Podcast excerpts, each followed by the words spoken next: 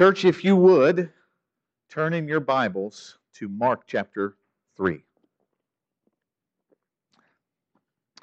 We are going through the book of Mark. If you did not know that, that's where we are. If you haven't been here, that's what's happening. And you picked a really good Sunday because we are going to talk about the unpardonable sin. Now, we're going to talk about some other things, um, but everybody's favorite topic the unpardonable sin. Has anybody ever heard of the unpardonable sin? I think that uh, you do not need to be a Christian to have heard of that. It's been a part of popular culture and discussions for years and years and years. If you're in Bible college, you sit around in dormitories over coffee and you argue over what it really is.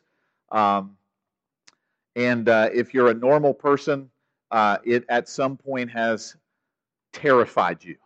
Raise your hand if this passage has terrified anybody. I'll raise my hand first and foremost, and I will probably maybe think about telling you a story in regard to that, in regards to my own self. I'm just not sure what to share or what not to share. Okay. Now, having said all that, let's read uh, starting with verse 20, and we're going to read through the end of the chapter. So, Mark chapter 3, verse 20. Then he went home, and the crowd gathered again, so that they could not even eat. And when his family heard it, they went out to seize him, for they were saying, He is out of his mind. And the scribes who came down from Jerusalem were saying, He is possessed by Beelzebul and the prince and by the prince of demons he cast out the demons. And he called them to him and said to them in parables, How can Satan cast out Satan? If a kingdom is divided against itself, that kingdom cannot stand. And if a house is divided against itself, that house will not be able to stand. And if Satan is risen up against himself and is divided, he cannot stand, but is coming to an end. But no one can enter a strong man's house and plunder his goods unless he first binds the strong man. Then indeed he may plunder his house. Truly I say to you, all sins will be forgiven the children of man, and whatever blasphemies they utter, but whoever blasphemes against the Holy Spirit never has forgiveness, but is guilty of an eternal sin. For they were saying, He has an unclean spirit. And his mother and his brothers came, and standing outside, they sent to him and called him. And a crowd was sitting around him, and they said to him, your mother and your brothers are outside seeking you. And he answered them, Who are my mother and my brothers? And looking about all those who sat around him, he said, Here are my mother and my brothers. For whoever does the will of God, he is my brother and sister and mother. Praise the Lord. Not as good as Rob yet with the glasses on the forehead. I'll figure that out, Rob, eventually. I've reached the spot where I keep losing my place if I don't have the glasses. So, Fun, fun passage of Scripture. It is a serious passage of Scripture. You cannot hear from the lips of Jesus that there is a thing called an unforgivable eternal sin and come away with that with a joke.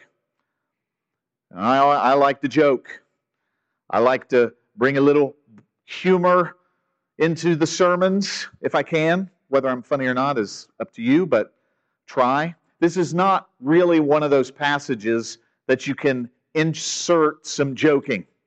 Jesus has told us in this passage in the middle here, he has told us there is an unforgivable sin. So that's weighty. We're going to come to that in a second.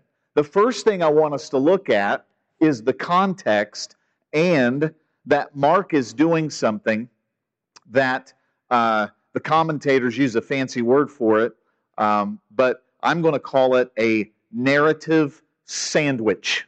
What Mark has done, if you look at verse um, 20 and 21, he talks about Jesus' family. And if you skip over the unforgivable sin passage, he talks again, Mark enters, introduces and says that his mother and his brothers were looking for him. And Jesus says, Who's my mother and brother but those who do the will of, uh, of him who sent me? Or whoever does the will of God, he's my brother and my mother and my sister.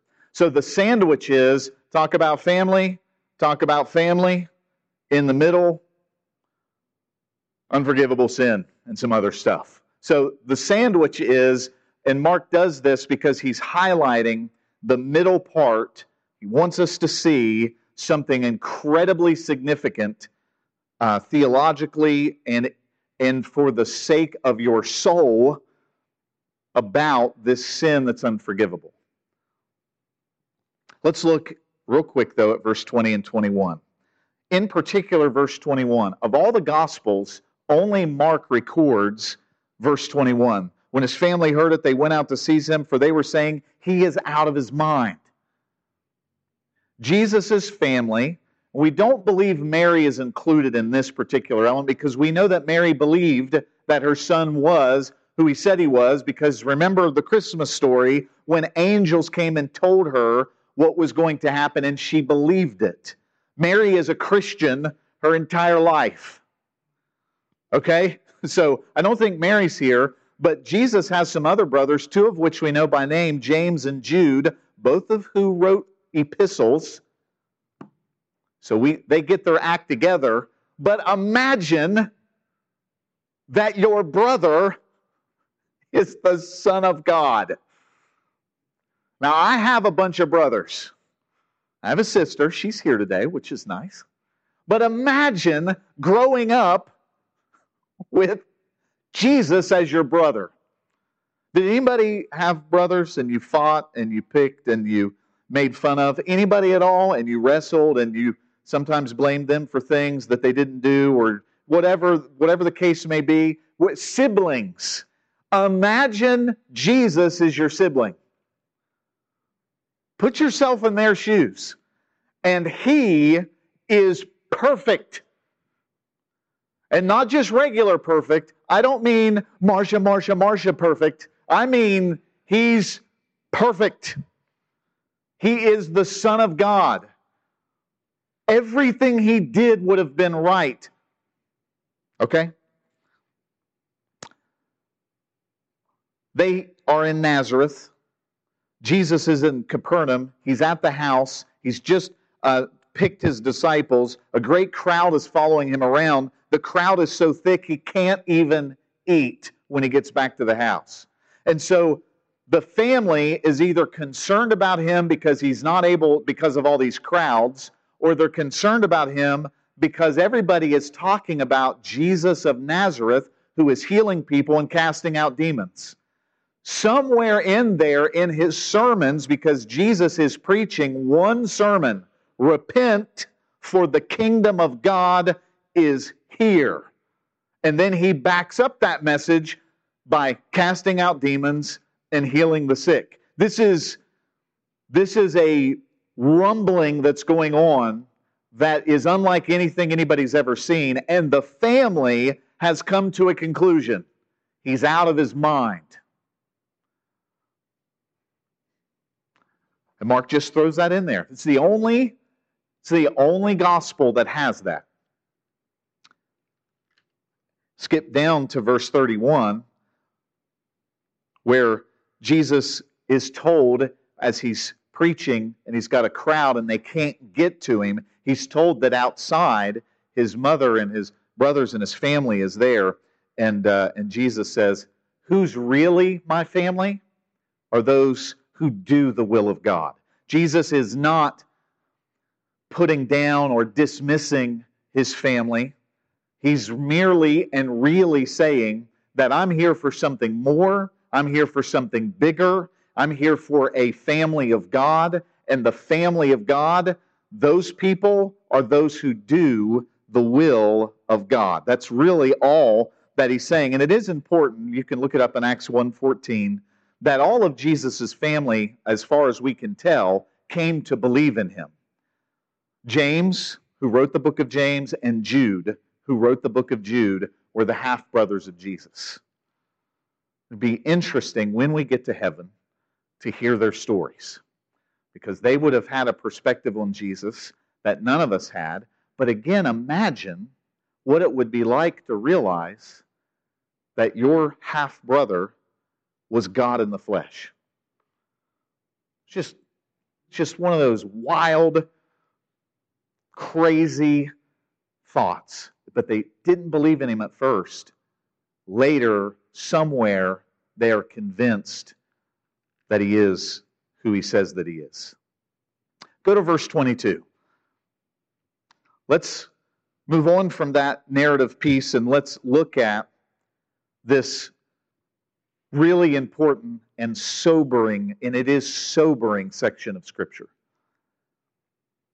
The scribes have come down from Jerusalem.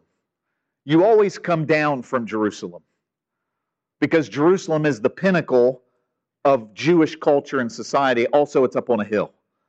So they're always coming down from Jerusalem. It's kind of like in West Virginia, where Charleston is the capital, and maybe unlike any other state that I'm aware of, West Virginia is strange in its devotion to preserving Charleston as the premier center of the state. Anybody know what I'm talking about? Lifelong West Virginia folks.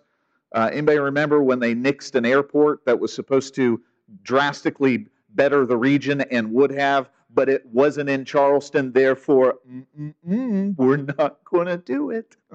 we're not going to do it because it's it's Charleston. It's a, it's where the state capital is, and it's so pretty, and we can't. Uh, it's got to be here, nowhere. Okay, so kind of like that here in West Virginia. Jerusalem, though, much more important than Charleston, West Virginia. Lord, forgive me for even comparing the two. And Charleston, throw it away. Jerusalem, center of life for the Jewish community. The scribes have heard about all the stuff that Jesus is doing. And they have come down because they want to put an end to what he's doing. Remember back earlier in chapter 3 where the Pharisees started plotting against Jesus after he healed the guy of the withered hand. And they actually plotted with the Herodians, which were people that would not have even been real believers. They were, they were liberal politician types that had nothing really to do uh, with following Jewish custom. And so their, their hatred is deep. The scribes have come down and they say he is possessed by Beelzebul and by the prince of demons he cast out demons. There's a really long and fascinating history of the word Beelzebul or Beelzebub. Um, and the word really, it just means Lord of the flies, Lord of the dung heap. The reason there are flies is because there's a dung heap, and it was obviously not a good title, but they also say the prince of demons. It is clearly a reference to Satan.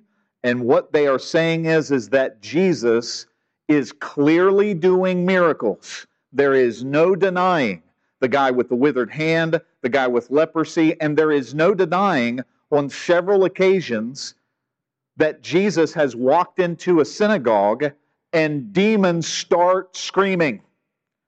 That is not normal. Jesus is clearly different than anybody else that they have ever encountered, and their explanation is he is demon possessed. And that's how he's doing this. So they're not denying the miracles. Just want to carefully put a parenthesis here. In our day, people try to explain why things were a miracle even though it doesn't look like it was. In Jesus' day, they are just merely saying, yep, he's doing the miracles, but it's because of the devil. Jesus answers with logic 101. He says in verse 23, he calls them to himself, speaks to them in parables. So he calls the scribes who were, now think about this, they said he was possessed by Satan, and that's how he was casting out demons. And he says, okay, guys, come here. How can Satan cast out Satan?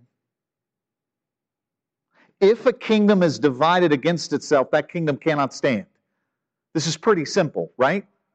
if you are on a team and that your own teammates are against you, you're not going to win. If you are in a war and your own army starts fighting against itself, you're not going to win.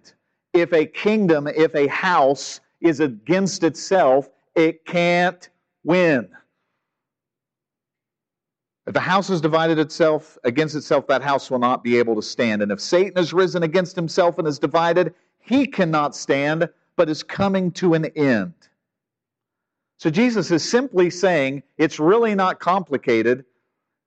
There's no way that I'm possessed by Satan because that would mean that Satan is fighting against Satan because your accusation is is I'm casting out demons by demons. Doesn't make any sense, guys. Then he says, But no one can enter a strong man's house and plunder his goods unless he first binds the strong man. Then indeed he may plunder his house. Now, this is one of those moments where Jesus gives you whiplash a little bit like, where, what are we talking about? Why are we talking about strong man, strong men? Well, again, very, very simple. If you go into somebody's house and the guy is stronger than you and you want to take what he's got, you're not going to be able to do that unless in some way you figure out how to bind or subdue the guy who's stronger than you. What, what is Jesus, what is he talking about that? The strong man is Satan. And Jesus' ministry is clearly demonstrating that he has more power than Satan. So, what Jesus is saying is, I have come into the strong man's house and I have bound him. My ministry is proof that the work of God is at work because the only there are no human beings stronger than Satan. It's only God who is stronger than Satan. I am here God in the flesh. This is another allusion to his deity that he's making. And I have bound the strong man because I'm healing diseases and I'm casting out demons. It's what he's been saying. The kingdom of God is at hand. I am the hallmark and representative of that kingdom. I am the Messiah, and because I'm here, I have bound the strong man, and I am showing you I am plundering his goods, which is you people. That is what he's doing. Jesus came to destroy the works of the devil, and he is rescuing people from the dominion of darkness. That is what Jesus is doing. He's demonstrating that he has bound the strong man. And this concept of binding a strong man goes into the Old Testament. It is something they would have been familiar with. Jesus is saying Satan can't cast out Satan. That would be a house divided against itself. What I am showing you, though, is, is that I've come and bound Satan, and I am stronger than him. I'm plundering his house. I'm taking people away from the kingdom of darkness. Once you go to Matthew chapter 12, we're going to, and you might want to put your finger here because we're going to reference this a couple different times.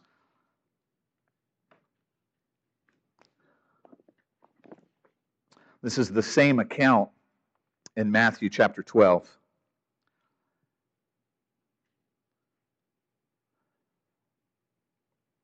Verse 27. And if I cast out demons by Beelzebul, by whom do your sons cast them out? Therefore they will be your judge, your judges. But if it is by the Spirit of God that I cast out demons, then the kingdom of God has come upon you. Then he goes into the same thing about the strong man's house and binding the strong man. Um, same as in Mark. The reason I wanted to read that is Jesus specifically says, The kingdom of God has come upon you if I am here by the Spirit of God casting out demons. So Jesus has made it clear there is no way that Satan is going to cast out Satan, and I am demonstrating that the power of the Holy Spirit is at work in my ministry, in my life. I am not an anointed prophet only, I am the Son of God because then he says something that we're all interested in. Verse 28. Truly, I say to you, now let's stop. That word truly really is amen. Most of the time, that phrase is tacked on at the end of a statement. It means true, or so be it, or this is the truth. Jesus is saying that at the front of a sentence, and he's the only author or he's the only person in the New Testament that does this. Paul doesn't do it, Peter doesn't do it, James doesn't do it. Nobody authenticates their words with an amen at the front except Jesus. It's just an interesting point that he is constantly affirming that my words are truth throughout his ministry. Truly, I say to you, all sins will be forgiven the children of man and whatever blasphemies they utter. So let's stop right there first. This verse is very exciting. Think about what he's saying. All sins will be forgiven the children of man. All of them. There isn't a sin that is not forgivable. And then he goes a little further. Whatever blasphemies they utter, that will be forgiven. Matthew chapter 12 says it even a little more. Verse 31 of Matthew 12, he says, Therefore I tell you, every sin and blasphemy will be forgiven people. The blasphemy against the Spirit will not be forgiven. Whoever speaks a word against the Son of Man will be forgiven. Whoever speaks against the Holy Spirit will not be forgiven. The point I'm making before we get into the unforgivable part is that even blasphemy against Jesus, he's saying, is forgiven. Do you just think about that for just a little bit? Murderers are forgiven.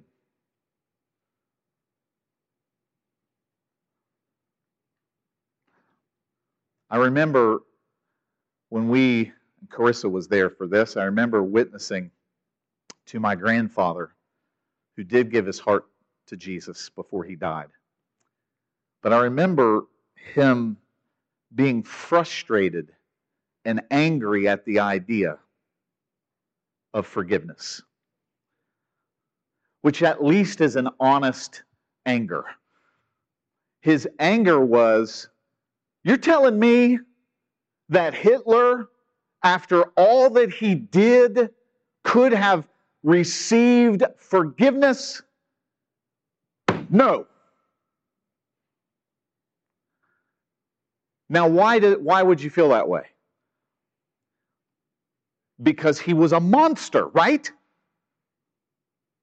Child rapists, can, can they be forgiven? Yes. Monstrosities of sin can be forgiven because Jesus took the judgment of God on the cross for our sin.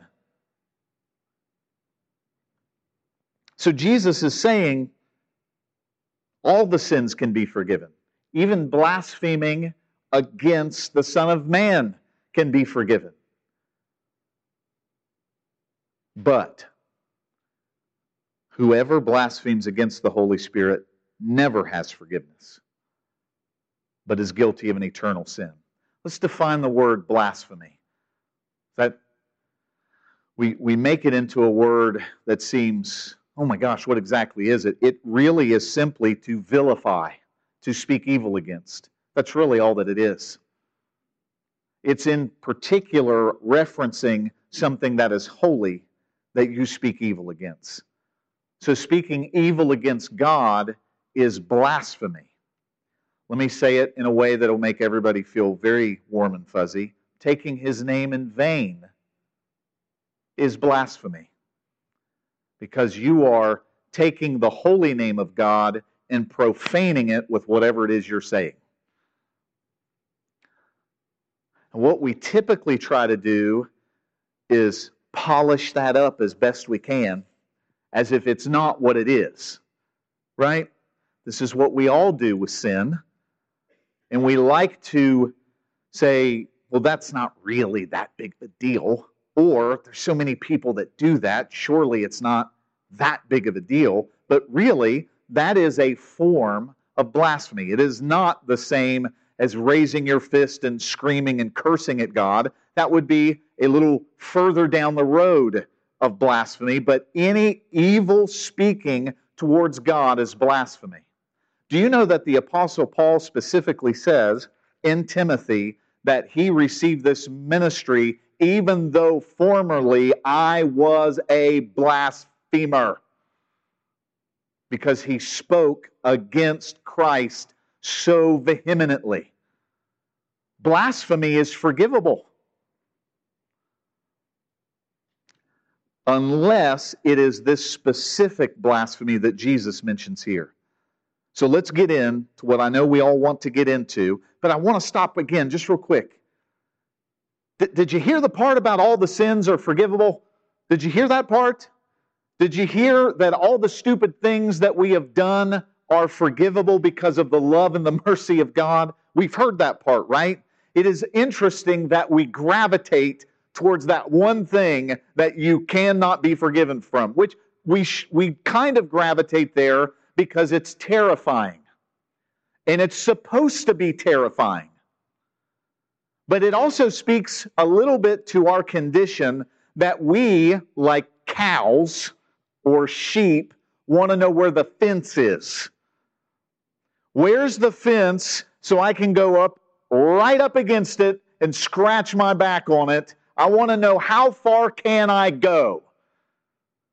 Which is indicative of sin. If you have children, you already know that this is exactly what they're like. You can't play with that toy. So they pick up the blue one instead of the red one. I meant all the toys like that. Well, you didn't specifically say this color of toy, right? How many of you have does anybody remember being like that yourself? Well, mom technically didn't say, and I have said for a long time, the moment you say technically, we already know you're lying, cheating, and stealing. The moment you say, well, technically I didn't do that, means you absolutely did it. Right? Can we just be honest with ourselves? I hear this at work all the time. Well, technically they didn't say. That means you're lying. That means you're cheating. That means you're stealing. We know exactly where your heart is. You're subverting what was clearly outlined you are a liar or a cheater or something, something to that effect. We like to know where the fence is so we can get right up next to it and look over on the other side. Right? That's why we're drawn to the verse that says, This sin is unforgivable.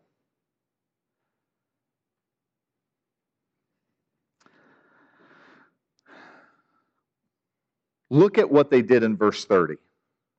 Verse 30 explains exactly what this sin is. They were saying he has an unclean spirit. In fact, let me read the sentence again.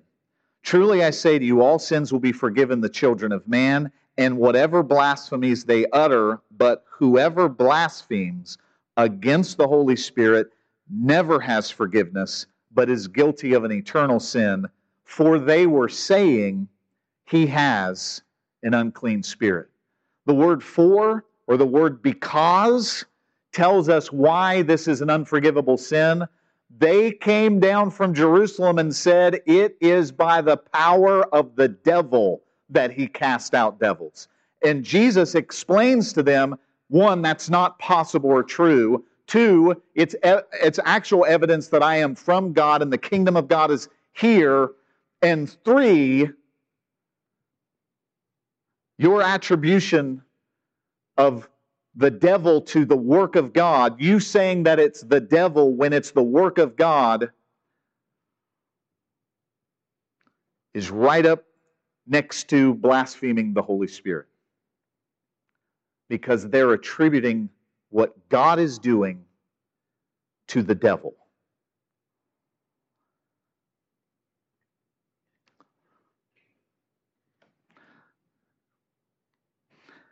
Now, I have to mention something here because immediately my mind can go to great men and women of God who don't believe in the gifts of the Holy Spirit being active for today who have said for years and years and years and years that things like tongues or prophecy or healing is of the devil.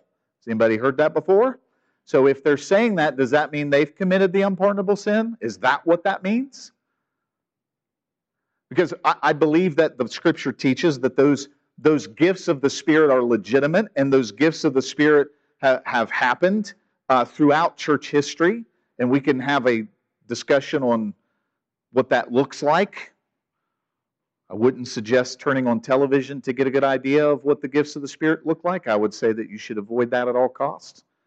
We can look to the Bible and see what that is.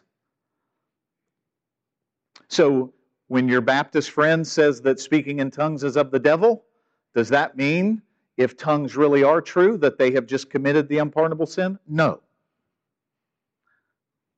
So, why would I say that? When that's what these guys are doing, they're saying that Jesus' work that is through the Holy Spirit is of the devil. Let me, let me just give a couple things here. You cannot remove from this context the people he's talking to. He is talking to scribes who are experts in the law. He is talking to people that know Scripture. He's talking to people that should recognize that the activity of this ministry of his is clearly from God. And yet their jealousy and their hatred has so blinded them that they are attributing what he's doing to Satan.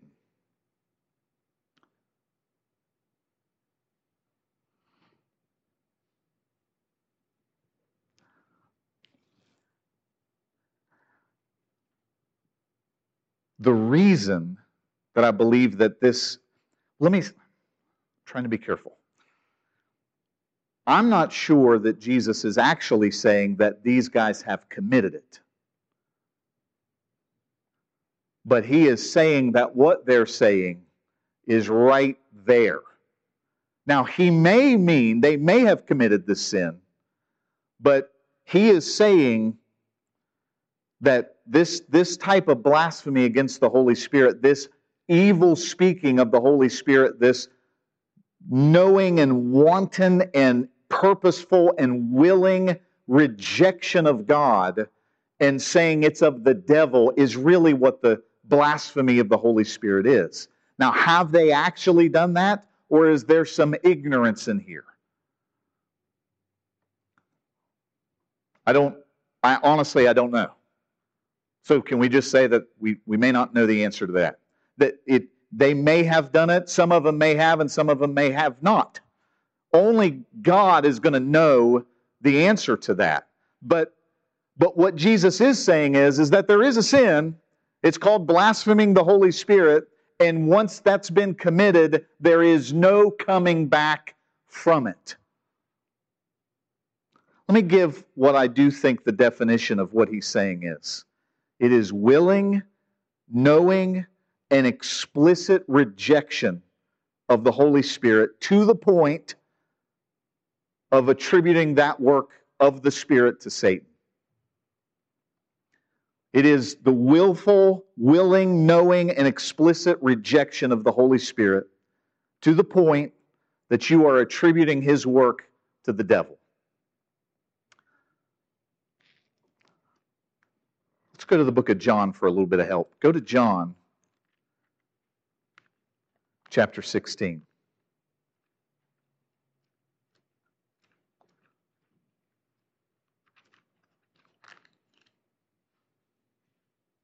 Jesus has just told them that he's leaving. They're not happy about it. We're going to start reading with verse 5. But now I am going to him who sent me, and none of you asked me, Where are you going? But because I've said these things to you, sorrow has filled your heart. Nevertheless, I tell you the truth, it is to your advantage that I go away. For if I do not go away, the Helper will not come to you, the Holy Spirit. But if, excuse me, but if I go, I will send him to you. And when he comes, he will convict the world concerning sin and righteousness and judgment. So the Holy Spirit convicts the world of sin. If he is the one that convicts, he is the one that reveals who Christ is. When you became a Christian, what happened was the gospel was preached and the Holy Spirit opened your eyes to see the truth. And Jesus said that you can blaspheme the Spirit of God in a way that you never come to the truth. There's a couple different ways people have interpreted this. Some people have interpreted it to say that the blasphemy or the blaspheming of the Holy Spirit, all that it means is, is that you have ignored the gospel, you've rejected Christ, and because you've never accepted his forgiveness, therefore you're not forgiven. So that by that reason you are unforgiven and it's unpardonable because you never asked for forgiveness. And when you die and you go to hell, there's no chance now to do so. So some people have said that it is merely those people who never come to Christ in a saving way, which in a sense is true, right? I mean, that's true. If you don't, if you never come to Christ, you are not going to heaven. There's only one way to get to heaven, and that is through Jesus Christ. So that is true, but it doesn't explain why Jesus says that there is that it's blasphemy. It is a speaking a word against the Holy Spirit. And if you go to Matthew chapter 12, he says, Whoever speaks against the Holy Spirit will not be forgiven either in this age or the age to come. So it's not just in the age to come that this blasphemy of the Holy Spirit happens. The unpardonable part of it happens here on earth in this age, which is scary.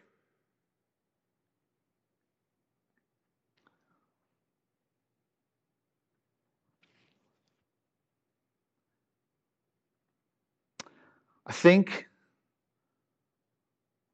Jesus on the cross also helps us understand this. When he says, Father, forgive them, they don't know what they are doing. Is that not one of the most famous things he says on the cross? They are literally crucifying the Son of God, they are mocking him. And Jesus says, Forgive them, they don't know what they're doing. So I, I take from that, and I take from John, that the Holy Spirit is convicting the world of sin.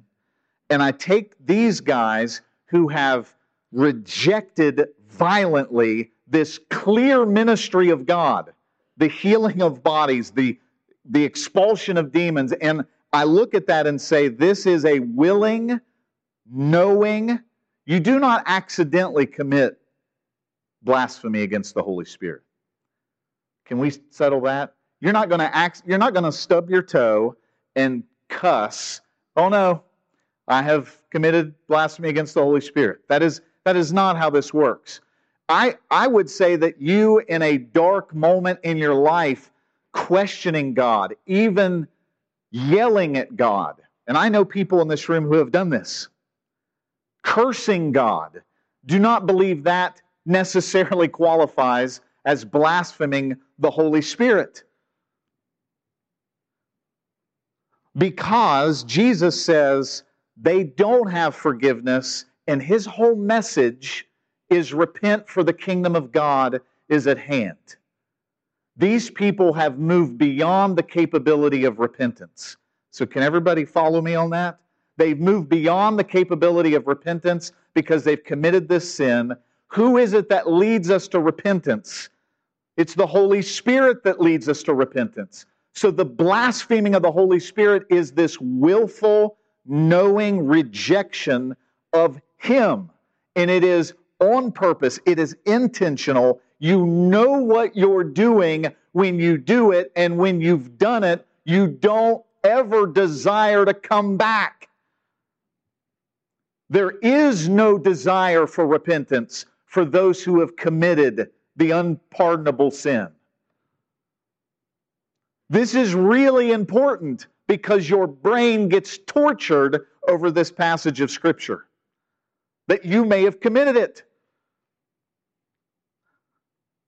If you desire repentance, you have not committed it, probably.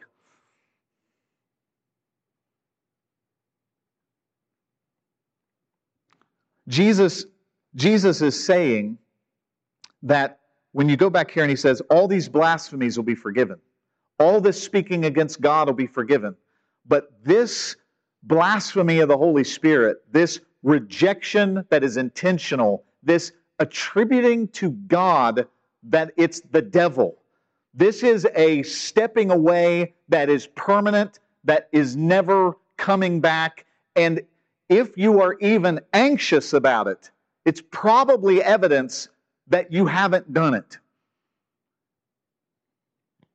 But I do not want to diminish the reality of people who get in this place. Because there is a reality to people who get into a place of calloused, ugly, hard hearted rejection of Christ.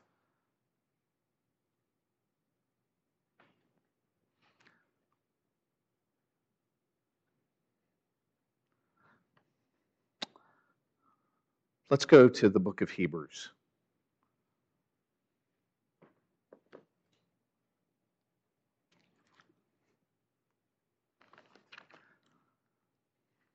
I'm just going to read three warning passages.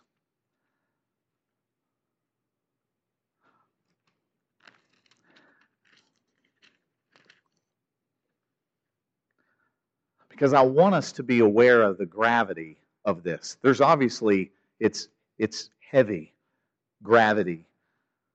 There is a reality here that Jesus in Matthew and in Mark and in Luke mentions this unforgivable sin, this blasphemy against the Holy Spirit, which I'm defining as a willful, knowing, explicit rejection of the Holy Spirit to the point that you're attributing his work to the work of the devil. And I want you to hear these warnings that are in Hebrews that tell us about the condition of our heart, the potential condition. Hebrews chapter 2, and just real quick, Hebrews is written to Jewish Christians. These are not Gentile Christians, these are Jewish Christians that have come to faith in Christ. They're scattered about. So their understanding of the law is deep and the author of Hebrews is relying on that. So I want you to just keep that in the back of your mind. Hebrews chapter 2, verse 1. Therefore, we must pay closer attention, much closer attention, to what we have heard, lest we drift away from it. For since the message declared by angels proved to be reliable, and every transgression or disobedience received a just retribution, how shall we escape if we neglect such a great salvation? How do we escape if we neglect salvation? Turn with me to Hebrews chapter 6. He just got done explaining that there are elementary principles to the faith faith towards God, repentance from dead works, baptisms, laying on of hands, resurrection of the dead, eternal judgment. Verse 3 of Hebrews chapter 6 and this we will do if God permits. For it is impossible, in the case of those who have once been enlightened, who have tasted the heavenly gift, and have shared in the Holy Spirit, and have tasted the goodness of the Word of God, and the powers of the age to come, and then have fallen away to restore them again to repentance, since they are crucifying once again the Son of God to their own harm and holding him up to contempt. That is, if you want my opinion, one of the absolute most terrifying passages of Scripture in the Bible. It is a warning. It is a warning. Do not become complacent with sin. It is a warning. It is really easy in our culture to become complacent and cozy with sin. Now, I'm not talking about that we should live our lives in utter fear in every moment of every day because the grace of God and the forgiveness of God are beautiful and wonderful. His mercy is new every morning. But this scripture is here for a reason. It is a warning passage.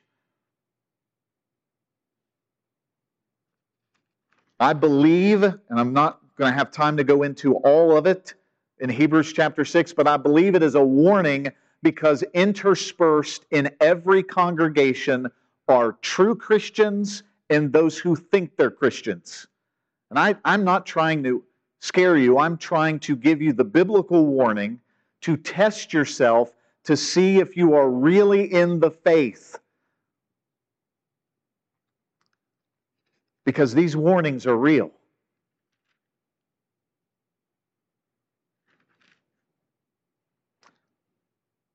Verse 8, or verse 7 For the land that has drunk the rain that often falls on it and produces a crop useful to those for whose sake it is cultivated receives a blessing from God.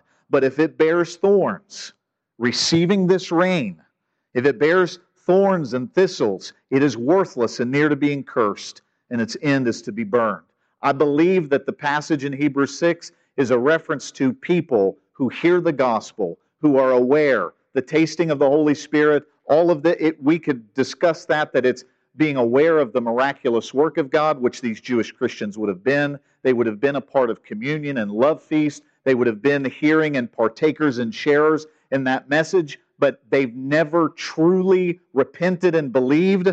And as a result, they are the kind of people that are going to drift away. And eventually, in that environment, a hardness of heart and a callousness towards sin, and those people leave, and it is impossible to renew them to repentance. Verse 9 Though we speak in this way, yet in your case, beloved, we feel sure of better things. Everybody breathe. Things that belong to salvation. Paul, or whoever wrote this, I said Paul. Confident of better things. But the warning passage is still there. These aren't the only warnings. If you would go with me to chapter 10. verse 26. For if we go on sinning deliberately after receiving the knowledge of the truth, there no longer remains a sacrifice for sins, but a fearful expectation of judgment and a fury of fire that will consume the adversaries. Anyone who has set aside the law of Moses dies without mercy on the evidence of two or three witnesses. If you break the law of Moses, Remember, he's talking to people who understand the law of Moses because they grew up as Jews that are now Christians, and they understand that if you disregard it and set it aside and do what you want on the testimony of two or three witnesses, you are condemned. How much worse, verse 29 punish, how much worse punishment do you think will be deserved by the one who has trampled underfoot the Son of God? and has profaned the blood of the covenant by which he was sanctified and has outraged the Spirit of grace. For we know him who said, Vengeance is mine, I will repay, and again the Lord will judge his people. It is a fearful thing to fall into the hands of the living God.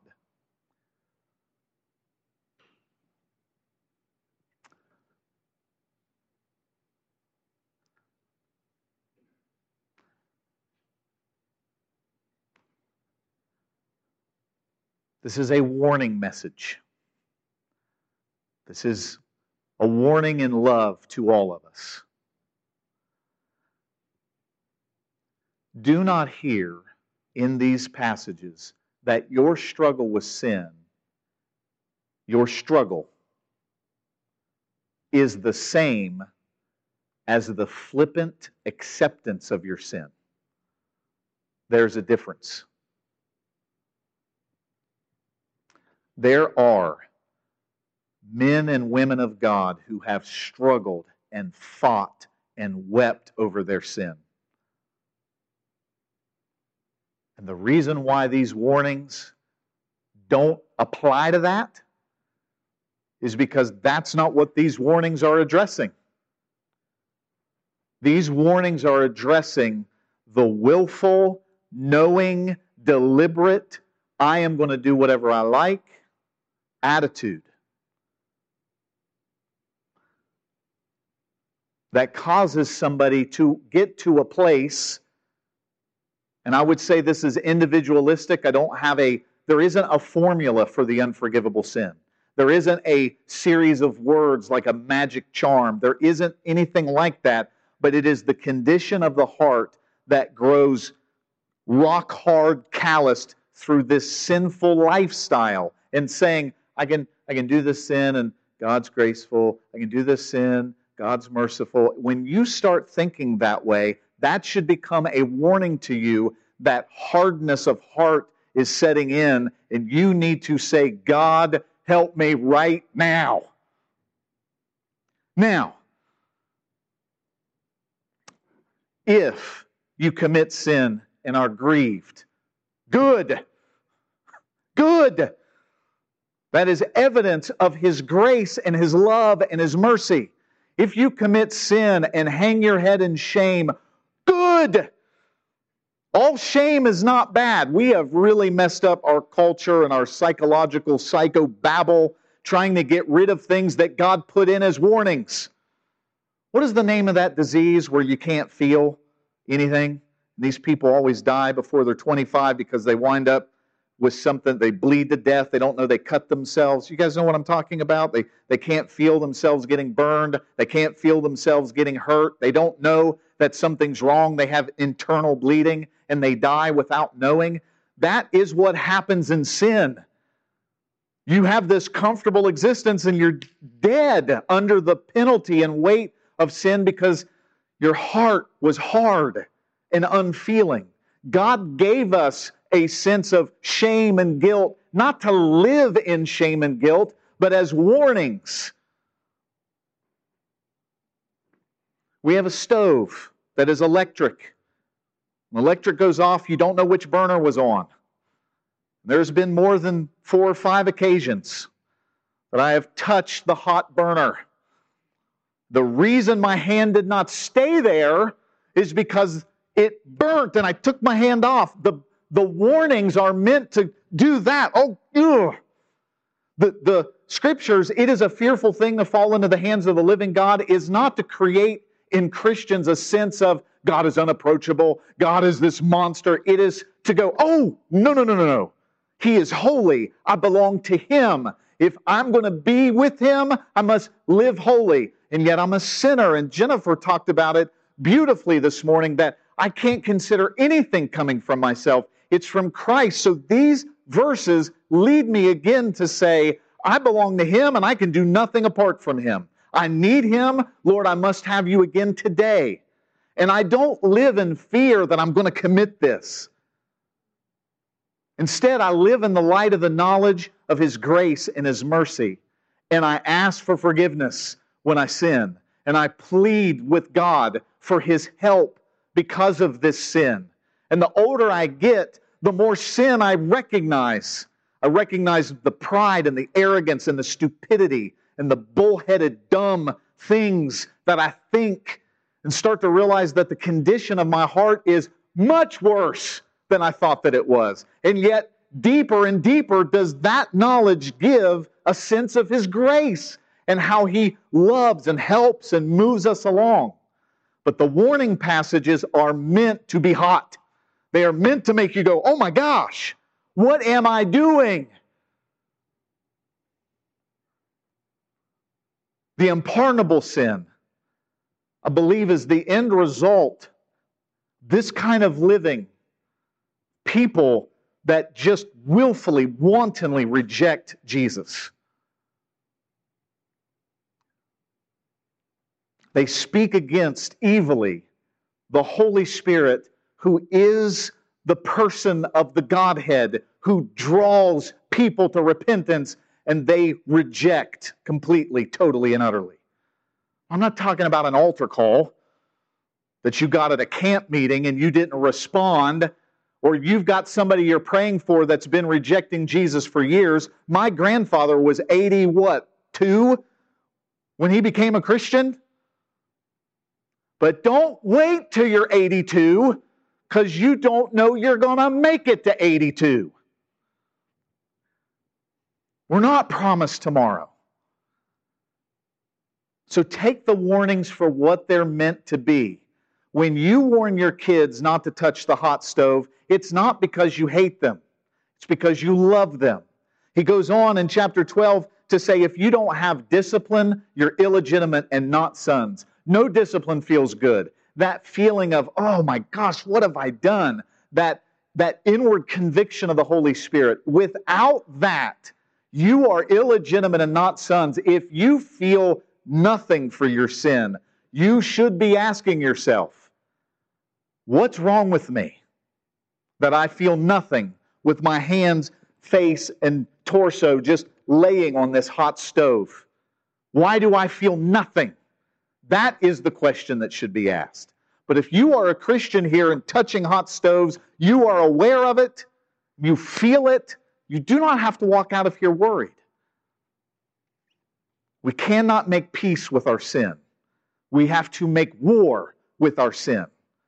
This is a warfare religion. We have to make war. And I don't care how many times you click on that internet site and screw up again. It doesn't matter how many times you yell at your wife again. It doesn't matter how many times you lie and cheat at work. If you will keep coming back to the forgiveness of Christ and ask for his help, you will grow past that. But if you give up and make peace with the sin, this is who I am, you are in trouble. You cannot make peace with it, make war with it. Get somebody in this church grab them and say, I need help. I am struggling.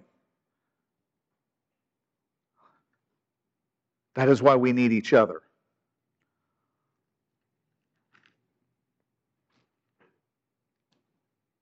By the way, would you go back to Hebrews 10?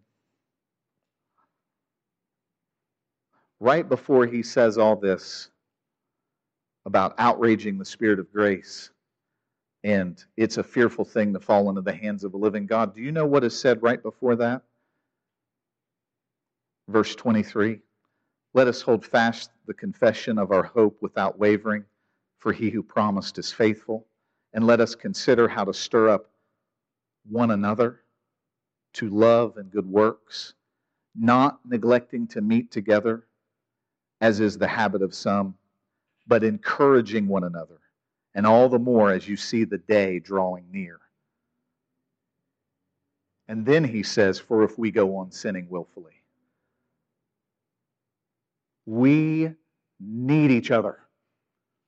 When I was at the beach and heard Rob preach, was so encouraging. We need each other. Part of the need is because we are prone to drift. We are prone to go away we are prone to our sinfulness. And I need you and you need me to help us stay the course. We need each other.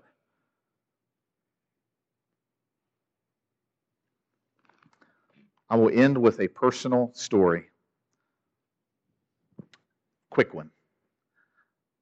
I've shared the depression and the anxiety that I really, really, really, really, really, really went through 25 years ago. I've never, ever shook a tendency towards melancholy, depression, or anxiety. I fight with it. I don't accept it, but I fight with it and I deal with it, and that's just the way that it is. However, 25 years ago, it was all out war, and I thought I was going to I was going to quit my job and check into a mental hospital and um, came really close on a couple different occasions. And the whole root of that fight for me was a feeling, a demonic feeling, that I was going to commit the unpardonable sin, and there was nothing I could do to stop it.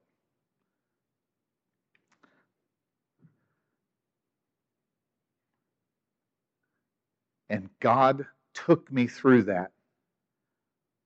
God led me into a room filled with devils holding baseball bats who beat me about the head and shoulders for two years and taught me that His grace is sufficient in my weakness. And He taught me that His freedom is not fragile. And He taught me He is not letting go of me, no matter how horrible it feels. He taught me that greater is He that is in me than He that is in the world. And I don't mean as a t shirt verse or a refrigerator verse that we glibly say. I mean crying out to God, I'm going to the hospital, I'm going to die. And taught me in those moments that He is real and present. And I'm not going to commit a sin against my will. I'm not going to do that. God is going to keep me and hold me by His grace and by His Spirit. If you belong to Him, you belong to Him. The warnings are to have you examine yourself. Do you belong?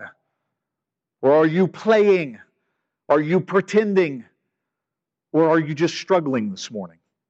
And you're a Christian that needs to hear this warning to wake up and say, Lord, thank you for your grace. Thank you for your mercy. Thank you for your love. Help me. Help me. You don't have to make ridiculous promises. I'll never do that again. What you need to do is say, I can't live another day, Jesus, without your help. So I'm sharing that little story. And there's a lot to that little story. But I'm sharing that to give you encouragement and to give you hope that the devil likes to use this unpardonable sin thing as a bludgeon. The answer for all of us is just open this up as the source of life, like Peter, who said, Where would we go? You have the words of life. And drink deep and dig deep and eat frequently from his word. Let's all stand up.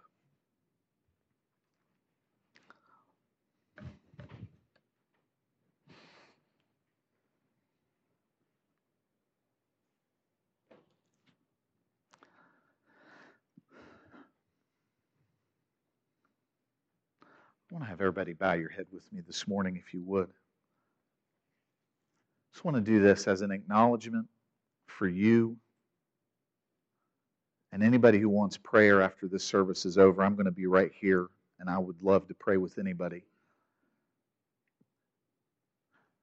But if you need God's help this morning and this resonates with you, and you recognize that maybe your hand is slower to remove from that hot warning of the stove the conviction of the Holy Spirit is getting more distant in your ears, just raise your hands and say, Lord, I need your grace. I need your help. I need your mercy this morning.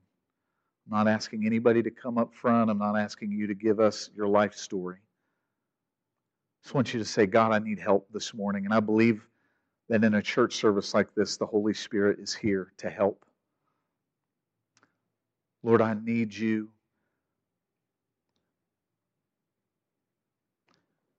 if you're just struggling maybe you're on the other end of the spectrum maybe you're like me and that feeling of i've done this i've went too far i've messed up too many times. God i need your grace. God i need the knowledge of your love. I need the knowledge of it. I need to know. Your word says it so god help me to see it. Lord i pray over every person here this morning god that you would do your work that the power of the holy spirit god you would do your work in the hearts of these people and in their minds.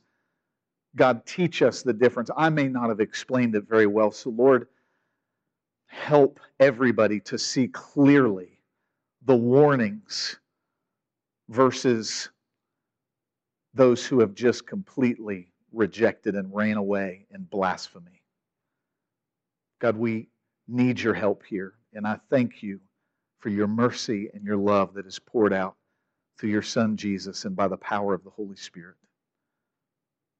God, grant to every heart here to see new life in you. Lord, we ask for this in the name of Jesus. And all God's people said, Amen. Church, I love you. I'm going to be here to pray. If any of the other elders would like to come up, we'll, we'll be here to pray for anybody. Other than that, please remember there's no history class tomorrow.